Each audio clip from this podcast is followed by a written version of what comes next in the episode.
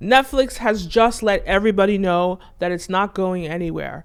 It's here to stay and it's fully integrated into Hollywood. Let's talk about it. So, Netflix released a trailer for all their film releases for 2022.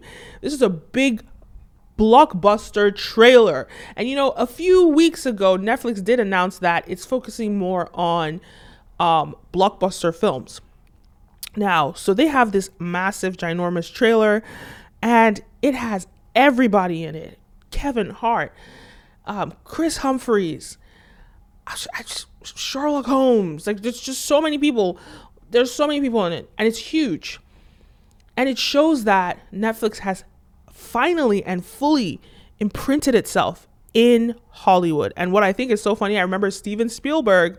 I wonder if he's gonna reject Netflix because he did. He, he had a few things to say about Netflix back. Like a lot of these traditional filmmakers, you know, that that are, you know, seventy and above, that are a little bit older. They don't like. They didn't like Netflix. They didn't like that Netflix took away from the cinema experience. Um, and sort of I and I get where they're coming from, but considering that I voluntarily I am a filmmaker and I voluntarily watch all my content on my computer when I have a television. I have televisions that I can watch content on shows that if I'm going to do that and I care about quality and I'm a filmmaker, the basic consumer doesn't care. You know, my siblings, my younger siblings use watch stuff on their cell phones, right? Nobody cares anymore. Um and so I do understand and I respect the traditional filmmakers for being upset with Netflix, but guys, Hollywood, Netflix is here to stay. And I think the pandemic really created that shift and because Hollywood needed Netflix for it to survive. There were so many films that had to either be halted because they couldn't be released in cinemas or they needed Netflix to distribute it because they needed to make their money.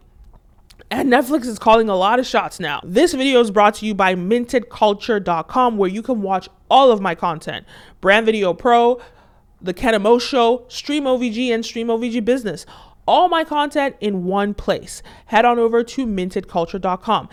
And you can also book a one on one strategy call with me where we can go through business, media, entrepreneurship, Web3, the metaverse and how to dominate in this new media landscape. So, if you guys want to book a consultation, a one on one consultation with me, with yours truly, head on over to mintedculture.com. So, they were able to put together this incredible trailer. And, and what it tells me, like, when you look at this trailer, what it tells me that is that number one, like, Netflix has a lot of money. that's, that's the first thing I'm thinking. Like, Netflix has a lot of money because these are not low budget productions. These are like they look like they're 100 million, 70 million dollar productions. So, and then yes, we know that Netflix makes a lot of money. We know they have a lot of investors. We know they have a lot of subscribers and all of that. But damn, they're spending a lot of money because eh, think about it, they're 52 weeks in a year. You you mean to tell me that every single week this year there's going to be a new Netflix original film?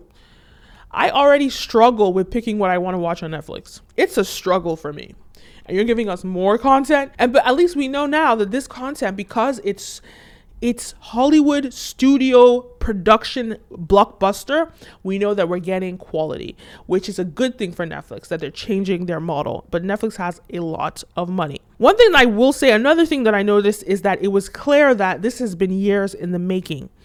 And we know that this has been years in the making. We know that Netflix has always intended to go this way. But what I the reason why I say this specifically has been years in the making, like these films are most likely, especially the ones where all the actors were looking at the camera, these were all Netflix originals. So when, when, when it comes to movies, it takes years to develop a script. It takes years to finance a, f- a film. But once you have that, you can do production, pre production relatively quickly. Post production takes a long time especially with the big uh, CGI stuff, right? takes a long time. So when it comes down to it, it just seeing them talk in the trailer, and the, these are like the real sets from these movies, we know that going into production, this was already a Netflix original. Netflix was already attached from the beginning because on set, they would have just said, hey, just say these lines for the commercial that we're going to put on Netflix. So this whole commercial was written probably about a year or two ago. And that means that it had to have been approved. And we know that, well, I know that Netflix is a bureaucracy. It's such a big company. It takes time for them to, you know, make decisions like that. So this definitely was years in the making. So you see these actors reading their lines.